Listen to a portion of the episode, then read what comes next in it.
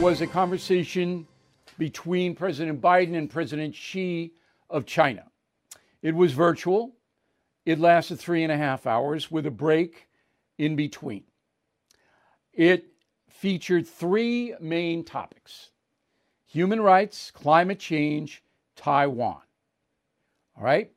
So Xi actually threatened Biden, saying, quote, the USA would be playing with fire, unquote, if it encouraged Taiwan to seek independence, which is not what the USA is doing, but playing with fire is a threat. So that was an interesting exchange. Now, how these things work is they sit down, they got big screens, and their advisors are all around, and they chat. But after 20 minutes, the transcripts stop. Okay, they give you a little flavor, and then boom, they're out of there. Constructive, I mean, you got to engage uh, Russia and China. You have to. Even if you don't like them, you can't just be pricking them like this because that's bad for everybody. So I've been trying to get this next guest on for a while.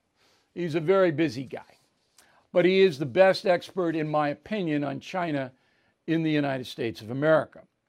However, I might be a little prejudiced because he was the dean at Harvard's Kennedy School of Government when I matriculated there. I think that's what I did there, Dean. Didn't I matriculate there? You, you did, but you also graduated. Yes. I know. I I graduate. I think you guys really rue the day you matriculates coming in and graduates going out. Yeah. You rue the day you accepted me, though. Um, Not at all. So uh, the dean wrote a book which I read called "Destined for War."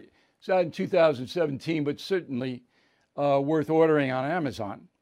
And he knows without prejudice, which means he's not coming at it from a left wing or a right wing point of view. He knows the danger that China poses. So, up front, Dean, how intense is that danger right now? Well, three or four points, and then uh, first, if there were a war, a full scale war between the US and China, we could each be destroyed. All of Cambridge, all of New York, all of DC. So we living with a China like we learned to live with the Soviet Union, where Ronald Reagan rightly said, a nuclear war cannot be won uh, and therefore must never be fought. So that's point one. Point two, Taiwan, from the perspective of China, is a inseparable part of China. Uh, there are things for which nations will go to war if required. When the South tried to declare independence from the US, uh, the country, Washington, went to war with the southern states.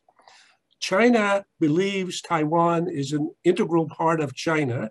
China has a no secession law. So if Taiwan were to take an unalterable, unambiguous step that made it independent, I think it's almost certain that China would go to war to prevent that happening. Three, if the US came to the defense of Taiwan today, given the military balance of power in the region that's developed in the last 20 years, in, in that conflict over Taiwan, we would likely lose. So that's all very ugly. Uh, the good news is that China still remains co- committed to, a, to, the, to the peaceful reunification, they call it. And they have a lot of other things on their agenda. So I don't think it's likely that China moves out of the blue to take military action against Taiwan anytime soon. But I can certainly imagine some event or incident or accident, maybe some provocative uh, action, extremely provocative by Taiwan, that Xi would feel like he had to respond to, and that could ultimately lead to a war between the US and China. All right. I don't think that uh, Taipei is going to do that. I've been there. Um, they just want to be left alone to make money.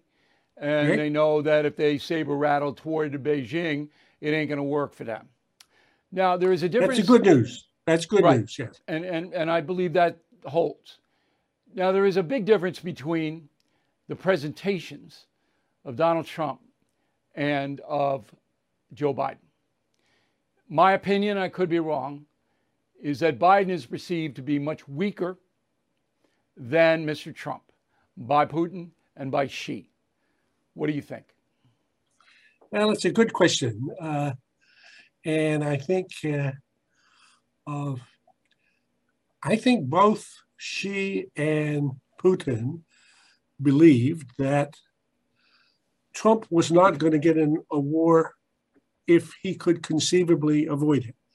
Uh, I remember a Chinese colleague once saying to me, Trump is the most trigger shy president that the US has seen in recent years. So while Trump had a lot of uh, bluster in his uh, uh, threats, uh, when you look at the instances he had an opportunity to attack or not to attack, he mainly decided not. So there's a there's a question mark there. On on Biden, again, Biden has made very clear that he's interested in trying to rebuild America, not to engage in foreign uh, adventures, and that very dramatically in Afghanistan. So I would agree that as Putin and Xi assess the situation, they would think he would also be extremely reluctant to go to war over Latvia if it was in, or Ukraine for Russia, or even over Taiwan. And I think what both of them assess is that correctly, in my view, that the American public is tired of endless winless wars and has a lot to do here at home. So I think, again, unfortunately, that makes it more dangerous in that they may think they can do things that right. they could get away with. Yeah, and the different, I think they may was... miss the fact that the U.S.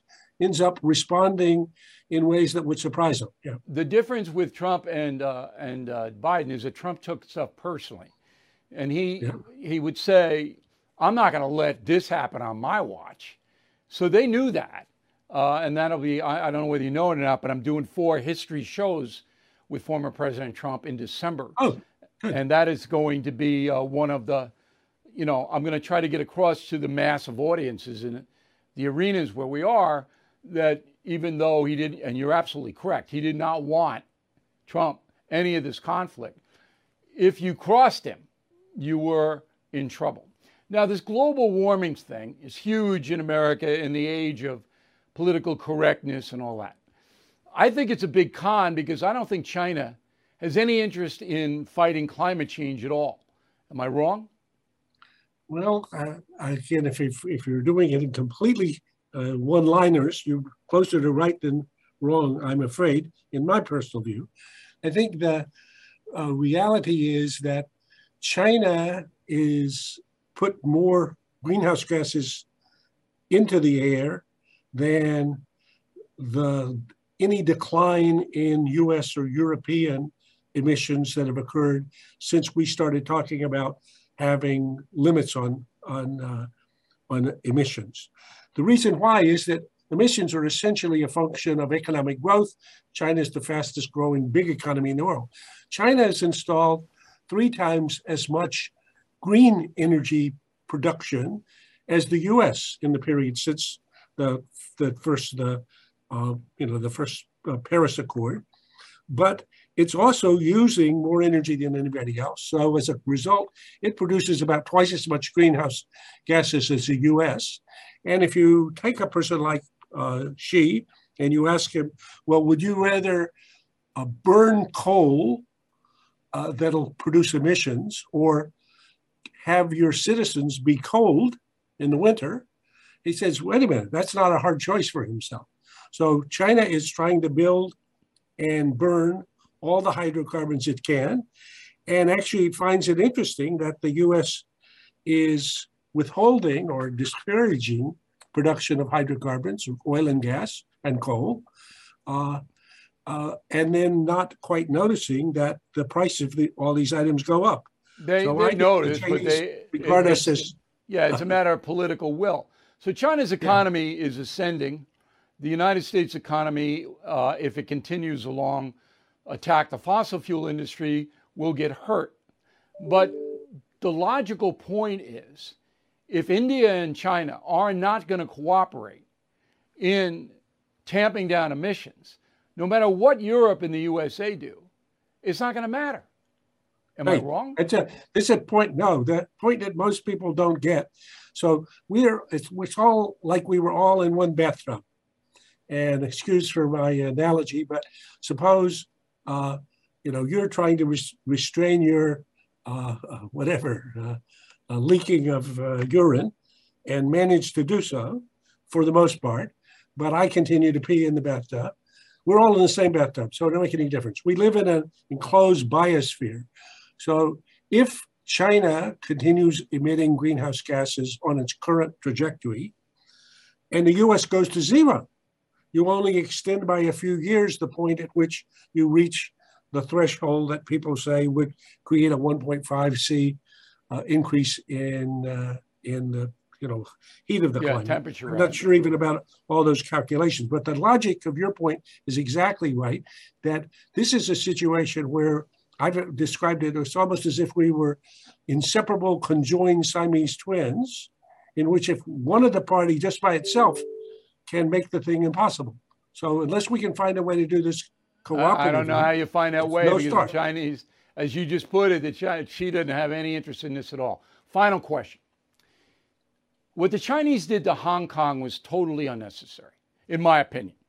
All right, and correct me if I'm wrong. Hong Kong was functioning as a vibrant democracy, a center of capitalism.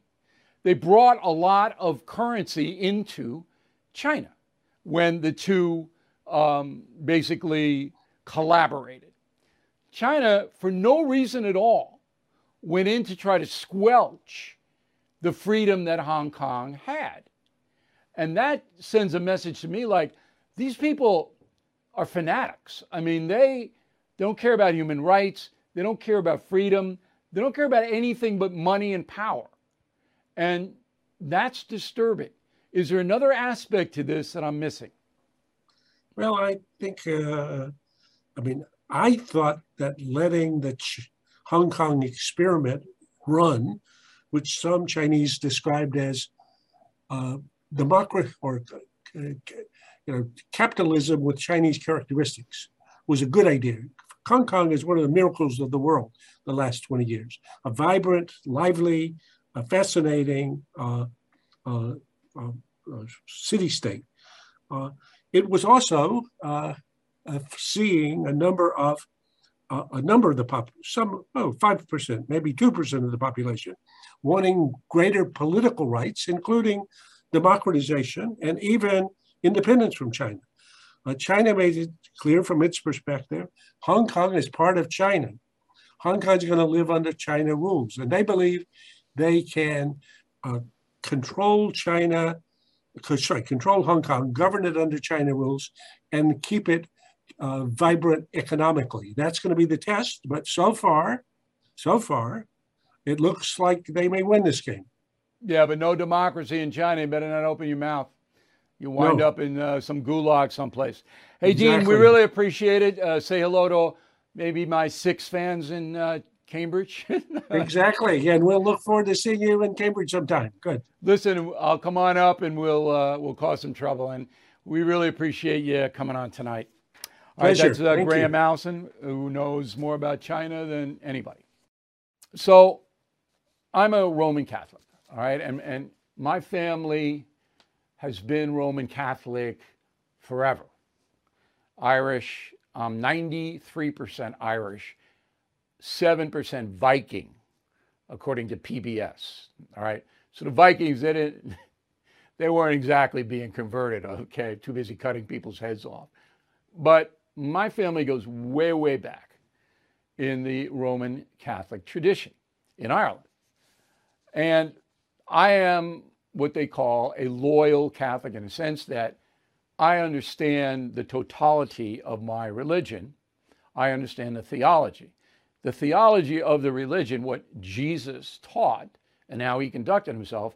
And I wrote Killing Jesus. If you really want to know what the man did, you read that book.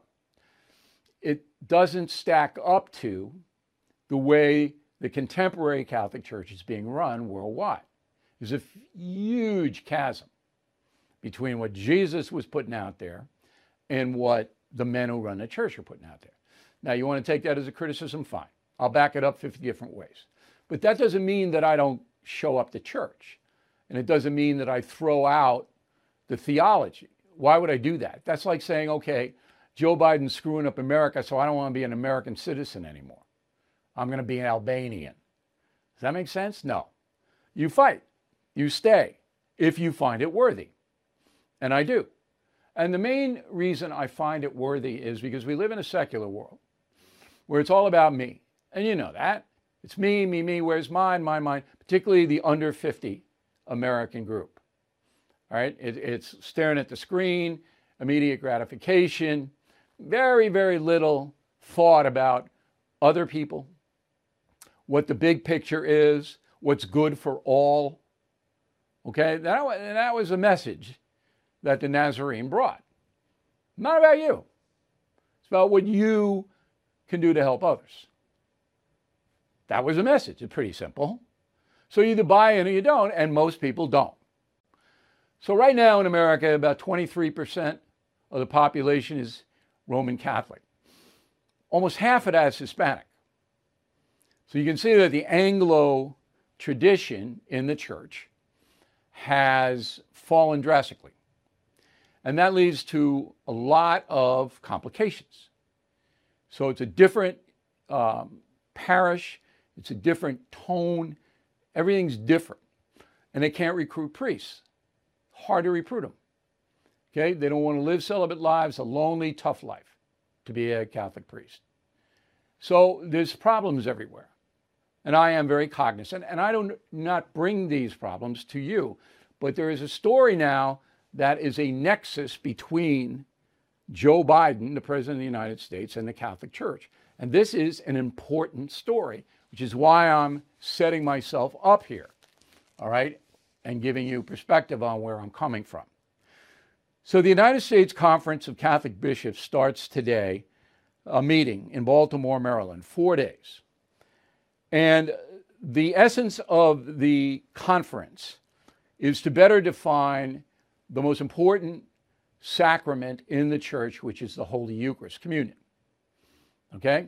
As part of that, there's a movement within the American Catholics to ban people like Joe Biden and Nancy Pelosi from publicly receiving communion because of their promotion of abortion.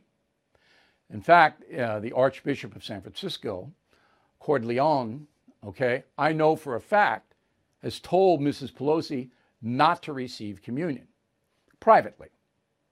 Okay? And you never see her, ever see her in a Catholic church receiving communion. Whereas Biden, he goes pretty much every week. Now, the Pope Francis, who is a liberal theologian, nothing wrong with that. I think he's a good man. He has made it very, very clear he does not want to what they call weaponize the Holy Eucharist. He does not want to get spiritual things involved with politics.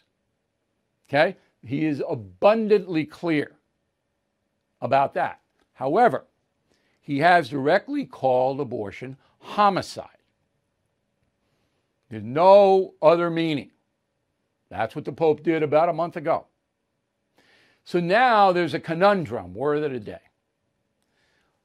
Catholics like me are looking to see how these bishops are going to treat Joe Biden. Now, it's not about pro choice and pro life. The Democratic Party is pro choice. They have no use for the unborn, no protections. They don't want any limitations on the abortion process. That's in stone. So if you join that party, you're not changing them. That's where they are. But traditionally, Democratic Catholic politicians have said, I don't believe that, but I'm not going to intrude my religious beliefs on others. and so my private beliefs are different than the party platform for the Democrats. However, with Joe Biden, it is much different. He is promoting, as Pope Francis said, homicide. He's making it easier. Not only that, he wants me to pay for it. He wants to take my tax dollars and kill abort fetuses. He wants to do away with the Hyde Amendment, which is unconstitutional. He'll never do it, but he wants to. And he doesn't want any limitations on abortion at all. Therefore, when Texas or Mississippi or another state says after 16 weeks you can't have an abortion here, his Justice Department's right in there suing under Roe v. Wade. So Biden is promoting abortion. Right? He's making it happen more often. To me, and I'm not a judgmental man, I don't do that. I'm the biggest sinner ever. Okay? But to me, as a policy analyst, there's no other side to the story. He's promoting homicide in the words of Pope Francis. So, how on earth can this guy go to church on Sunday and put his hand out to get the Holy Eucharist? One final thing. If you are in the state of what they call mortal sin, you are not allowed to receive communion. A mortal sin is when you know you're doing something wrong and you do it anyway. You don't care.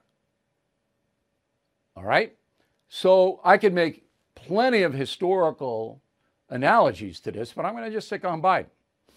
So I search um, for the smartest people to explain to me what the deuce is going on. Now, I, I will say, do not expect the bishops to ban Joe Biden from communion because it takes two thirds vote to do it. I think you'll get a majority vote, but I don't think you'll get two thirds. Everything is expensive these days, you know that. The government is printing trillions of dollars and consumer prices higher than ever. If the government continues its printing and spending, the dollar could continue its free fall and lose its coveted role as the world reserve currency. Let's hope that doesn't happen. But there are a few things you can do right now. American Hartford Gold can show you how to protect your money, your retirement, your hard earned savings against inflation by helping you diversify a portion of your portfolio into physical gold and silver. Start with a short phone call, and they can have physical gold and silver delivered right to your door or put inside your 401k or IRA. So please call or text them right now. Tell them Bill O'Reilly sent you. Call 877 444 GOLD, 877 444 GOLD, or text GOLD to 65532. Again, that's 877 444 GOLD, or text GOLD to 65532. All right, so joining us now is a priest that I've known for a long time. His name is Edward Beck. He is a Passionist priest. Um, that is a selected order known for their intellectual heft. Now, I don't believe that for a second, Father, but you know that's that's the description. So, tell me if I'm being unfair to Joe Biden. Well, again, it's a much larger issue in many ways, I think, Bill just to put it in some context, so recently, Cardinal Bernardin, whom you'll remember, was Cardinal of Chicago. We just celebrated, remember him, 25 years dead. And he had what was called the seamless garment approach, so that all life issues were part of this greater fabric and that they were all important. So that to single out one, like abortion, what about the other issues like capital punishment, like immigration, like the poor? And now we're talking more and more about the environment. So if you begin to have a checklist for who can and cannot receive, the Catholic Church now teaches capital punishment is not acceptable under any conditions. And I, uh, I agree with that. I've said it. But you're basically doing a sliding scale down. When you have millions of fetuses being aborted worldwide. That is far beyond, far beyond the other social problems that you mentioned. And, and you have a president of the United States who basically is defying the accepted tenet of the Catholic Church that abortion is wrong. He's making it easier to have an abortion. More of the unborn are dying because of Joe Biden. You don't feel that you got to go in there and say, hey, Joe, you might want to rethink this? Yes, most definitely. I think the church needs to advocate for its pro life position. However, it doesn't seem to be, even with its own Catholics, doing a very good job. So, what is the real problem in the sense? The majority of Catholics think that abortion should be legal under many circumstances. I don't, I don't believe that poll. I don't believe it. I mean, if you look, look at the poll, if you look at the national polling on all religions, it's about 50 50. Catholics you, know, you can, you can say you, abortion should be legal. Listen, if the majority Catholic, of Catholics do not think Roe v. Wade should be overturned. Okay, let me. So that's your population. So obviously they're not getting a message. There's a difference between Roe v. Wade being overturned and supporting abortion. If somebody goes into the confessional and you're hearing their confession, mm-hmm. and they say to you, Father, I had an abortion, but I'm not sorry. I had to do it, economic reasons, whatever. What do you say to them? Well, I don't think they'd be coming to confession telling me they're not sorry. The confession is part where you're admitting that you've done something wrong and you're looking for forgiveness. So the only way you give someone absolution is if they are repentant. Otherwise, they have to go away and think about what they've done and come back when they are repentant. So I don't think that situation would probably happen. But what I am saying is that with regards this issue, you have to look at it in the broader context. So you were talking a lot about Jesus before, and what would Jesus do? Well, if you look at the Gospels, all of those meal narratives are precursors to the Eucharist, to the Last Supper. Who does Jesus eat with? He eats with sinners, prostitutes. There's no way on earth that the Nazarene would justify abortion in any way, shape, or form. Just stick with me for a minute. No, no way on earth. In fact, that conversion happened as a result of inclusion, not exclusion. Listen. And so Pope Francis has said the Eucharist is for sick people, not the healthy ones. You want to get them in there and say, look, what you're believing about this, what and you're doing. And that's all well and good. If you want to, if you want to convince people not to do it, that I mean, I'll support you 100%. But what you're looking at now is a guy who's doing it in a way that's killing more of the unborn. He's right before your eyes. Right. And the Catholic Church is not condemning that. I well, mean, the church come is condemning it. The church is condemning it. The church not not with Biden. Biden's the most sure powerful man in the saying, world. They're saying his position is wrong. Abortion is acceptable under no conditions. They wouldn't necessarily say, as you are, that he's promoting abortion. He is. I just laid well, it out. You can't deny what he's doing is promoting abortion by having late term abortion, no limitations on it at all, taxpayer money going to fund it. He's promoting it. But he has also said he's personally opposed to it. So what? He can say whatever he wants. Babies are dying. So, so you don't know so what what's happens. your responsibility? Wait, wait, wait. What's your responsibility and the other clerics in the United States to prevent babies from dying? What's your responsibility? To mealy mouth around saying, "Oh, we don't want to be judgmental." Come on. Yes, our responsibility is to try to get people to see this pro-life position as the best one, the most godlike one, and we have to do our job to do that. However, you do that by talking with Joe Biden. He has a pastor, he has a bishop. You don't say, go get your act together, agree with what we do totally before you can come. No, Joe, come, but see what you're doing is wrong. See that your position is wrong. Be part of this community and all of the life positions that you stand for, Joe. We want to stand with you because Joe Biden has a lot of pro life positions with regards to immigration, the environment, the poor, that's all aligns with the Catholic Church. In this issue, he is not aligning, but you try to convert hearts. You don't exclude and expect people then, oh, well. But this is the big one because this is life and death. It's not so pollution. It's death. not. It's not migrant relocation. It's life and death. People and are dying at the border. People Father, are dying at the border. We're Joe Biden, we're killing ourselves with the environment. Pope Francis Joe, wrote a whole stop. That, that's just esoteric stuff. Joe Biden is promoting death. He's promoting death.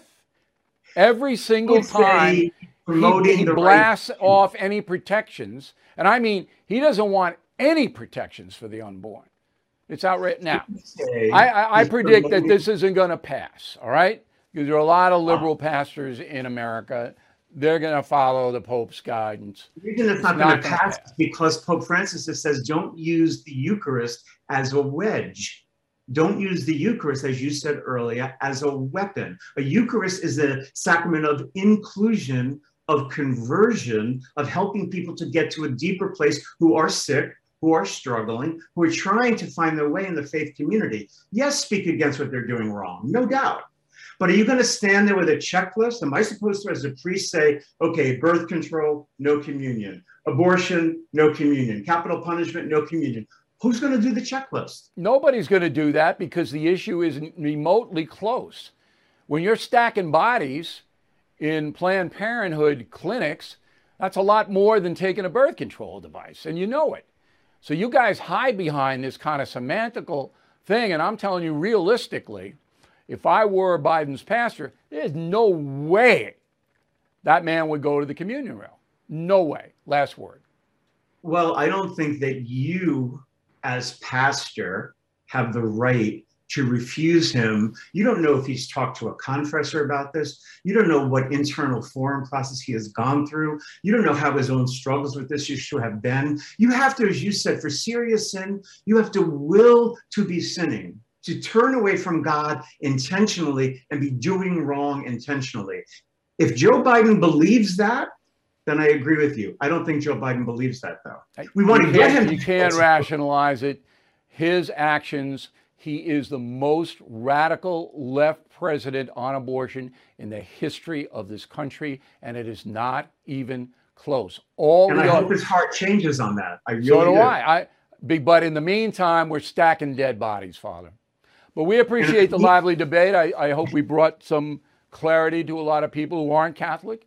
Um, I am a, you know, or we brought more, I more. I don't know. You what? or we brought more opaque quality to it. I'm not sure, but I hope we get brought some clarity. Okay. Thanks, Father. We really appreciate it.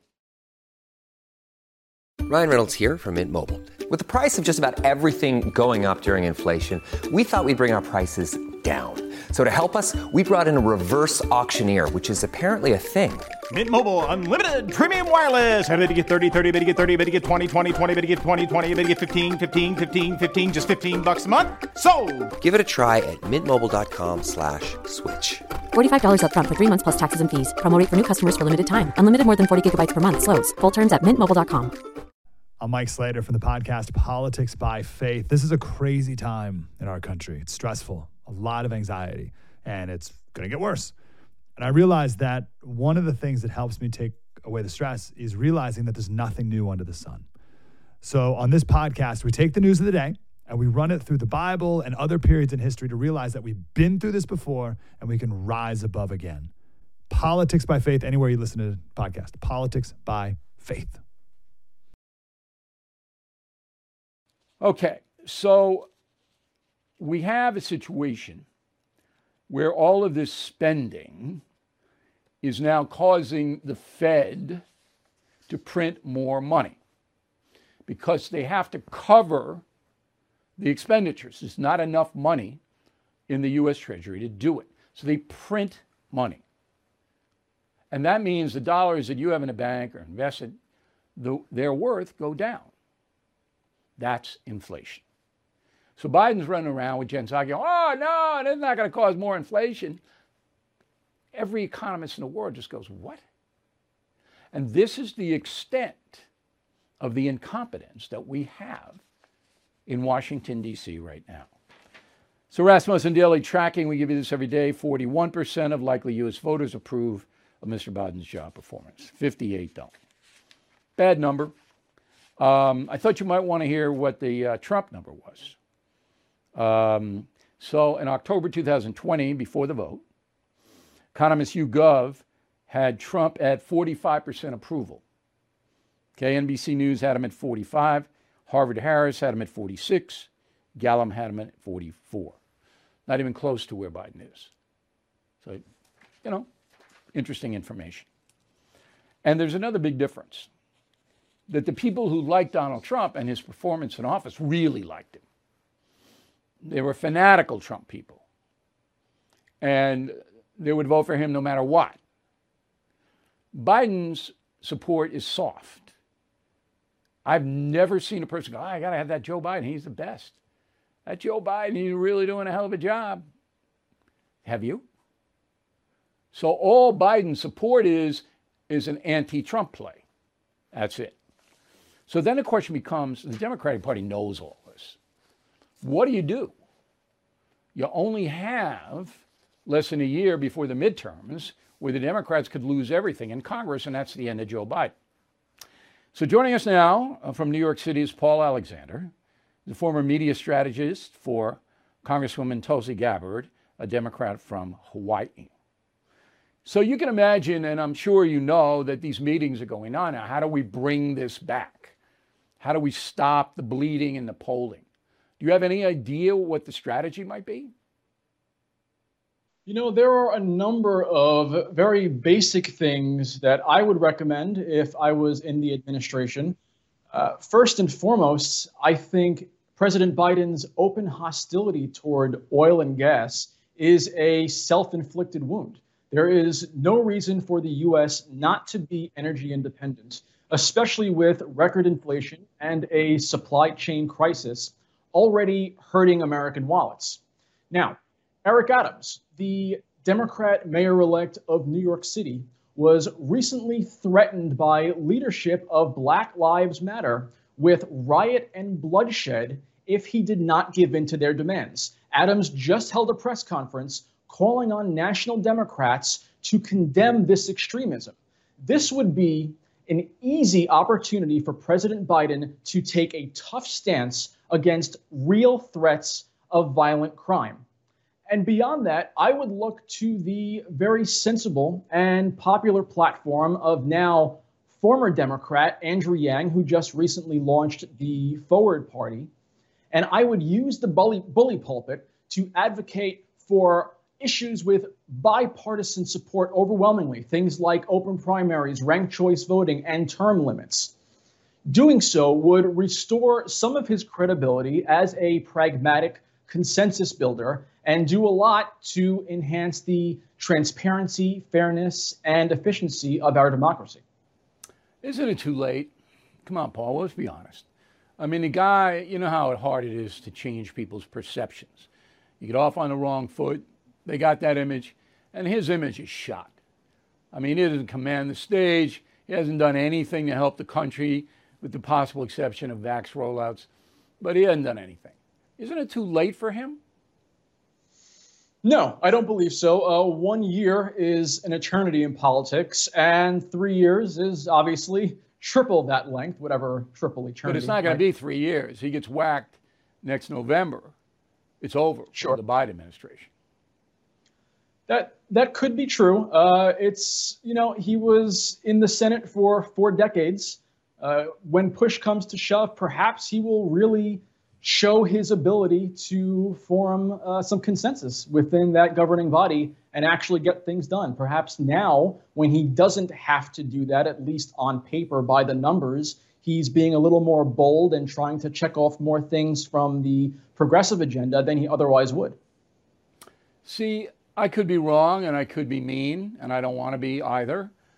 But I don't think he's up to the job.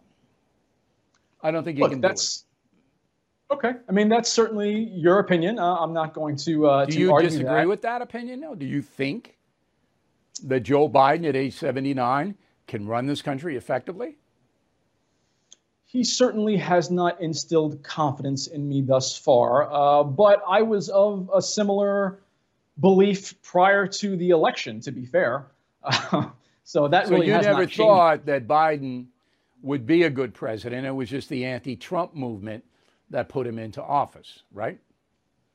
To an extent. I mean, you had mentioned the polling earlier, and I think we should look at that. it, it is important to acknowledge that over the last five years in particular, there has been a consistent misreading of the electorate by national pollsters on both Democrat favorability and GOP turnout. The most egregious example that comes to mind is that ABC News Wisconsin poll that had Biden up plus 17 the week of the 2020 election. and then he won it by less than a point. You know, the Real Clear Politics average had Andrew Gillum ahead of Ron DeSantis by nearly four points, and we know Ron DeSantis won that race. More recently, it had New Jersey Governor Phil Murphy up by eight points, and look how close that race turned out to be. So I think there is ample evidence here to suggest a real disconnect between Democrat polling and Democrat performance. Now, on to Okay. Biden. Now I'm gonna I'm gonna disagree with you, and I'm gonna base it on a fact. Okay. So if you analyze the daily television ratings for MSNBC and CNN, unquestionably pro Biden, they are at historic lows. No one watching them. Now, Fox is losing audience as well, but not nearly as rapidly.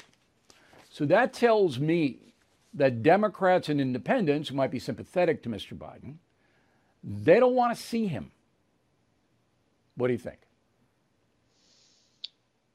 As I had said previously, his appearances rarely instill confidence, so I'm not going to entirely disagree with that. If you if you want to break up the segments between progressives, moderates, and independents, we can examine each of those.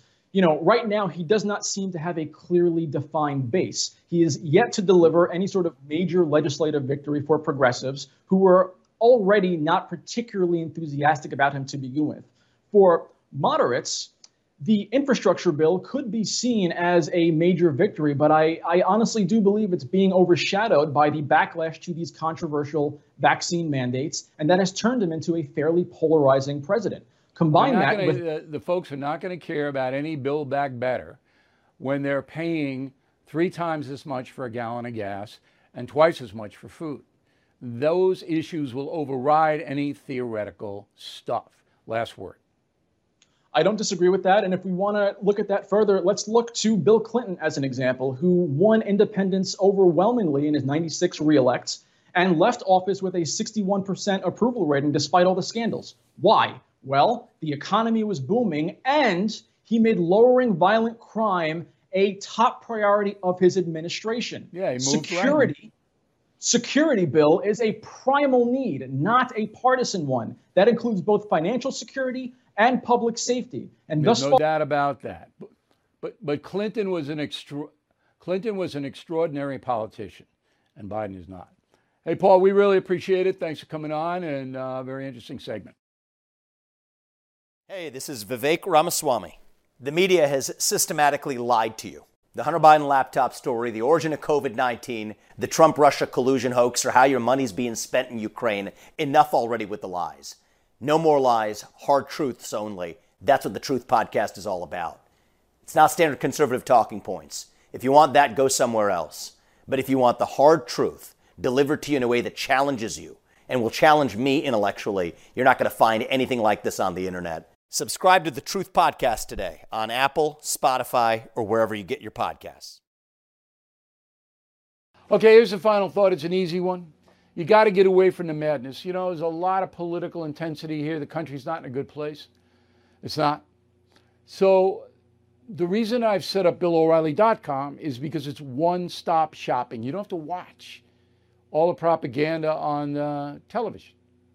All right? Now, if you want to, sure, go ahead. But it gives me a headache and it makes me depressed sometimes. I'm, I'm going, what is this? Here, it's fact based. Here's what's going on. If you check with in with us every two days or so, you'll know what's going on, and, uh, and, it, we have it all organized for you. It's such a good convenience to have it. You stay on top of the news, stay on top of what's happening. Don't get caught with uh, no turkeys, okay? But at the same time, you don't have a massive migraine. So this weekend, I'm going to get some fresh air. I'm telling you, I'm going out, look at the leaves. Leaves are still changing. It's crazy here in the Northeast. But uh, you got to get away sometimes. You have to get away.